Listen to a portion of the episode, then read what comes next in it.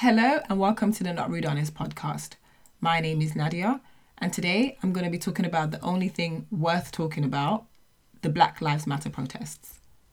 I'm going to be honest, I was originally in two minds about recording this podcast episode. Something about sitting down and recording material and leasing it and, you know, creating the social media pictures and stuff for it just seems so inappropriate in the middle of everything that was going on. And then we had Blackout Tuesday, which essentially for me personally mirrored how I was feeling. I felt like social media and all other business should stop. Like it needed to stop, pause, absorb what's happening right now, absorb what has happened to George Floyd and the many black people before him. Blackout Tuesday made everyone have to stop. So, whether you believe in the cause, whether you support Black Lives Matter or not, it became universally unacceptable to post anything but black squares slash Black Lives Matter related content for the whole day. I really loved the idea of Blackout Tuesday not because putting up a square in itself was helpful, but more so because, as I said, everybody knew that there was no posting your selfies, there was no posting, you know, your promotions, your business as usual behavior had to stop. And for those who weren't trying to be involved in what was going on, they had to essentially Google slash research why all their favorite businesses and companies and friends and family were having to post this black square, which ultimately directed all the energy towards Black Lives Matter. And I thought that was a very powerful thing to do. I know not everybody feels that way, and that's fine, but I definitely felt like the world, the social media world, or rather the Instagram world, definitely stopped. The Karen episode I recorded last week had barely gone live when I saw the news of George Floyd. I literally couldn't believe it. Not because this was the first incident of black people losing their life to police, but because of how George Floyd came about encountering the police. For those of you who do not know the backstory, George had gone into a store in his neighborhood and handed over a counterfeit bill to the store clerks. Now, even before reading the store clerk's account of what happened, I had a feeling that there probably was some kind of procedure in place where you know, if you receive counterfeit notes, you have to immediately call the police. I have since read the account of the store owner, and he confirmed my suspicions. The store owner did what he was supposed to do at the end of the day, but what should have been a routine arrest turned into a murder. I'm not trying to incite violence, however, I'm gonna keep it to Virgil's. Protesting and rioting was an appropriate response to that to see people who protested because they had to stay home so they didn't get killed by a deadly virus saying that the death of a man by the hands of the police is not an appropriate reason to protest just really pisses me off. And I'm glad that No Justice, No Peace took a whole new meaning this week. I am absolutely here for every single type of protest. Every single type of protest. Black people should really stop policing how other black people choose to handle this situation. At the end of the day, we all have our own experiences with racism, and everybody should handle it as they see fit. The one thing I will say is that money makes the world go round, quite literally. So, the best way to get change is by affecting that flow of finances. People will deny it all day and all night, but Let's be real, yeah? Rioting and looting works. I'm not saying you should do it, but I'm telling you it works. And the reason it works is because when companies start losing money, when the states start losing money, when the cities start losing money, when the government start losing money, not the people on the streets, but the people whose money is being affected are the people who now push for that change because they need for the people to get whatever it is that they want so they can stop affecting the flow of cash. So that is the reason why peaceful protests aren't as effective as protests that leave some damage to the city. Now, again, I'm not telling you to go and do it because you may catch a case. You may get hurt. The police right now are no longer fighting to keep you in order, they are fighting to retain the system that they benefit from. The police are used to beating people up and hurting people and killing people with impunity. So now, if we get our way and the police system gets restructured, a lot of these police officers are going to lose their job. A lot of officers are going to have to abide by new rules, which they really don't want. Hence why recently, in the last couple of days, you've seen that they're not just attacking black people, they're attacking everybody that's on the street because for them, it's now about survival. They will do whatever it takes to maintain the power structure that they're currently enjoying. And you know what they say about an animal in the corner.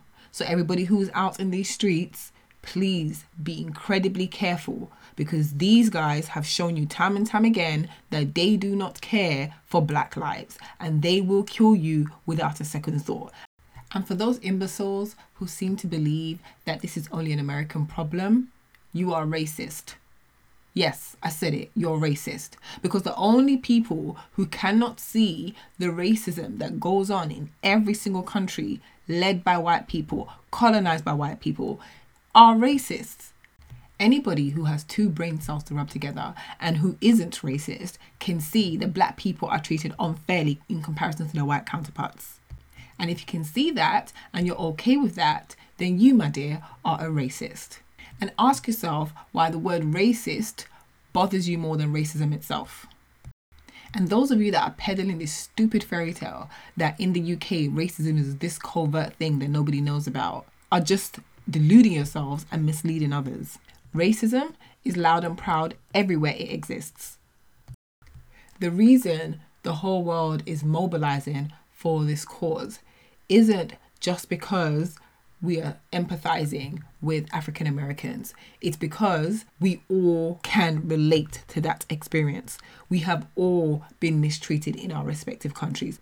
We have all faced individual and systematic forms of racism throughout our lives in whatever countries we reside in. Even those who live in African countries will tell you that the effects of colonization run deep in those countries and that because of that, discrimination is rampant even there.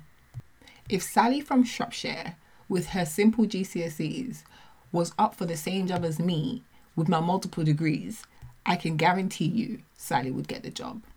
That is the extent of white privilege. If we plan to dismantle this system, I am telling you, we need to attack it financially. The good thing is, the world is very global right now. And as a result, if black people boycott a brand in America, it will actually affect, have a knock on effect on the brand in England and everywhere else, and so on and so forth. So, for that reason, we need to stop putting our money into certain brands until they stand up for us, until they advocate for us, until they use their white privilege to benefit us. Enough is enough. And for the first time in my lifetime, I see the whole world united on this particular topic. And I know that everybody's not out here writing for our benefit. A lot of people are writing because they haven't had a chance to come out of their house since the whole pandemic situation. Some people have their own personal issues with the police and they're using this opportunity to iron them out. Some people are out here trying to live out their anarchy dreams. Some people are out here because they just want to post on social media. We see you. And Others are just here because they're not going to get a real summer holiday as a result of the pandemic. People are frustrated for their own personal reasons. But whatever the reason, the numbers are there. For the first time, the numbers are there. And we need to use this moment to make sure that that change happens. And we need to not stop this moment until we get some tangible results. Getting somebody indicted for a charge is not the same as getting a conviction. Getting promises from governors and politicians in general is not a solution. Promises get broken all the time, and promises to us black people has been broken multiple times. So, can we stop hugging every police officer that go gets on one knee because a guy in uniform taking a knee is not a symbol of unity or solidarity. It's a symbol of murder. If police officers really want to show solidarity, they're going to have to put their weapons down and take off their uniforms and come to march in plain clothes. Alternatively, they can put the weapons down and go home. That is a protest, protesting the bad apples in your team. But for as long as you are on duty, tasing people, spraying tear gas in people's face, and shooting people with rubber bullets, causing them to lose an eye, you are not standing with Black Lives Matter. You are not repentant of the way everybody's been behaving in your force. You are not a good cop. You are simply part of the police force, which makes you an op. If you believe that the police are right in doing what they're doing, then stand by that. Why are you taking a rascal at knee? We don't need your rascal at knee. Unless you are willing to put your arms down and go home and leave people to protest in peace, then you are not an ally. Stop pretending. Until we see change, we need to hit them where it hurts their pockets. We need to stop spending money with all these companies that are not allies to the Black Lives Matter movement. If our lives mean nothing to you, our money shouldn't mean nothing to you either. So, I know it's hard. Believe you me, I know it's hard. We grew up on these companies. These companies produce our hair products. Well, not me because I'm natural, but generally speaking, these product these companies produce your hair products, your makeup, your fashions, your food.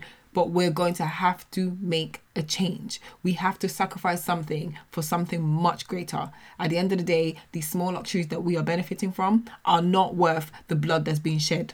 So we need to stop spending money with these companies until we hear them speak out, we see them speak out, and they make some serious change. These people are multi million dollar, some of them are billionaires, and they can literally use that power to make this change. And until they do, they should see their stock prices go down. I plan to write up a blog post on notrudehonest.com that will give you information on all black owned businesses that you can use as alternatives. I'm not sure exactly when I'll get that done by, but as soon as it's done, if you're subscribed already, you're going to get a notification in your inbox. If you haven't, please do subscribe. In the meantime, you can go on social media platforms. A lot of people are doing a lot to compile these type of lists, so you can find out all the information that you need on black-owned businesses as well. Unless we can confirm that they're an ally, they shouldn't be receiving our coins. These protests are not taking place in all 50 states and over 18 countries just because it's an American problem. It is a global problem, and they need to put some respect on our name. I want to use this opportunity to big up two very amazing people. One is our very own South London born and bred John Boyega. Like, he has literally put his career on the line to speak out for black people. And I need you guys to follow him on every single social he has, stream, watch, view, buy every single one of his movies whenever he you know stars in something else please go and support the movie in the cinemas because he is probably going to get blackballed. If not by hollywood by the racist people who are upset with him speaking out on our behalf.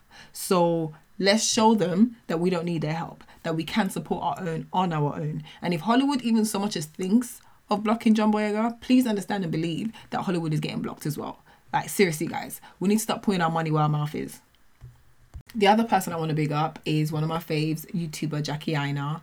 She has always used her platform to speak out on inequality in makeup and beauty when it comes to black people.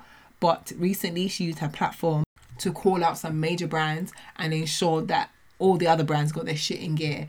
And again, a lot of racists are going to come at her. A lot of people are going to have a problem with what she did and how she's been doing it. So please Follow her on all her socials, watch her YouTube videos, support her in any which way you can. Send her some love because I think one thing that we forget is that all these people need to know that they are loved and appreciated because the hate mail is always louder. So feel free to like bombard them with loads of hearts, even if it's just that, just to let them know that we have got them and that we do appreciate what they do for all of us.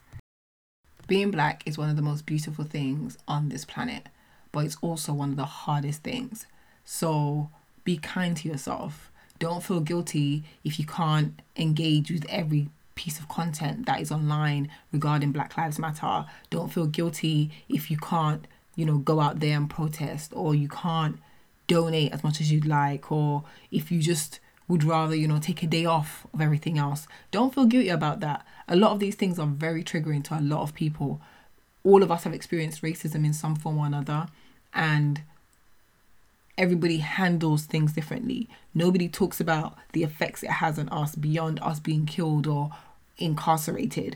We don't talk about the small things, or at least the things that are perceived to be small by other people, the ways in which you're viewed in society and how that makes you feel as an individual. Don't downplay your struggle or downplay how it affects you, or don't shrug it off as it is what it is. Yes, it is what it is, but that doesn't mean it doesn't hurt.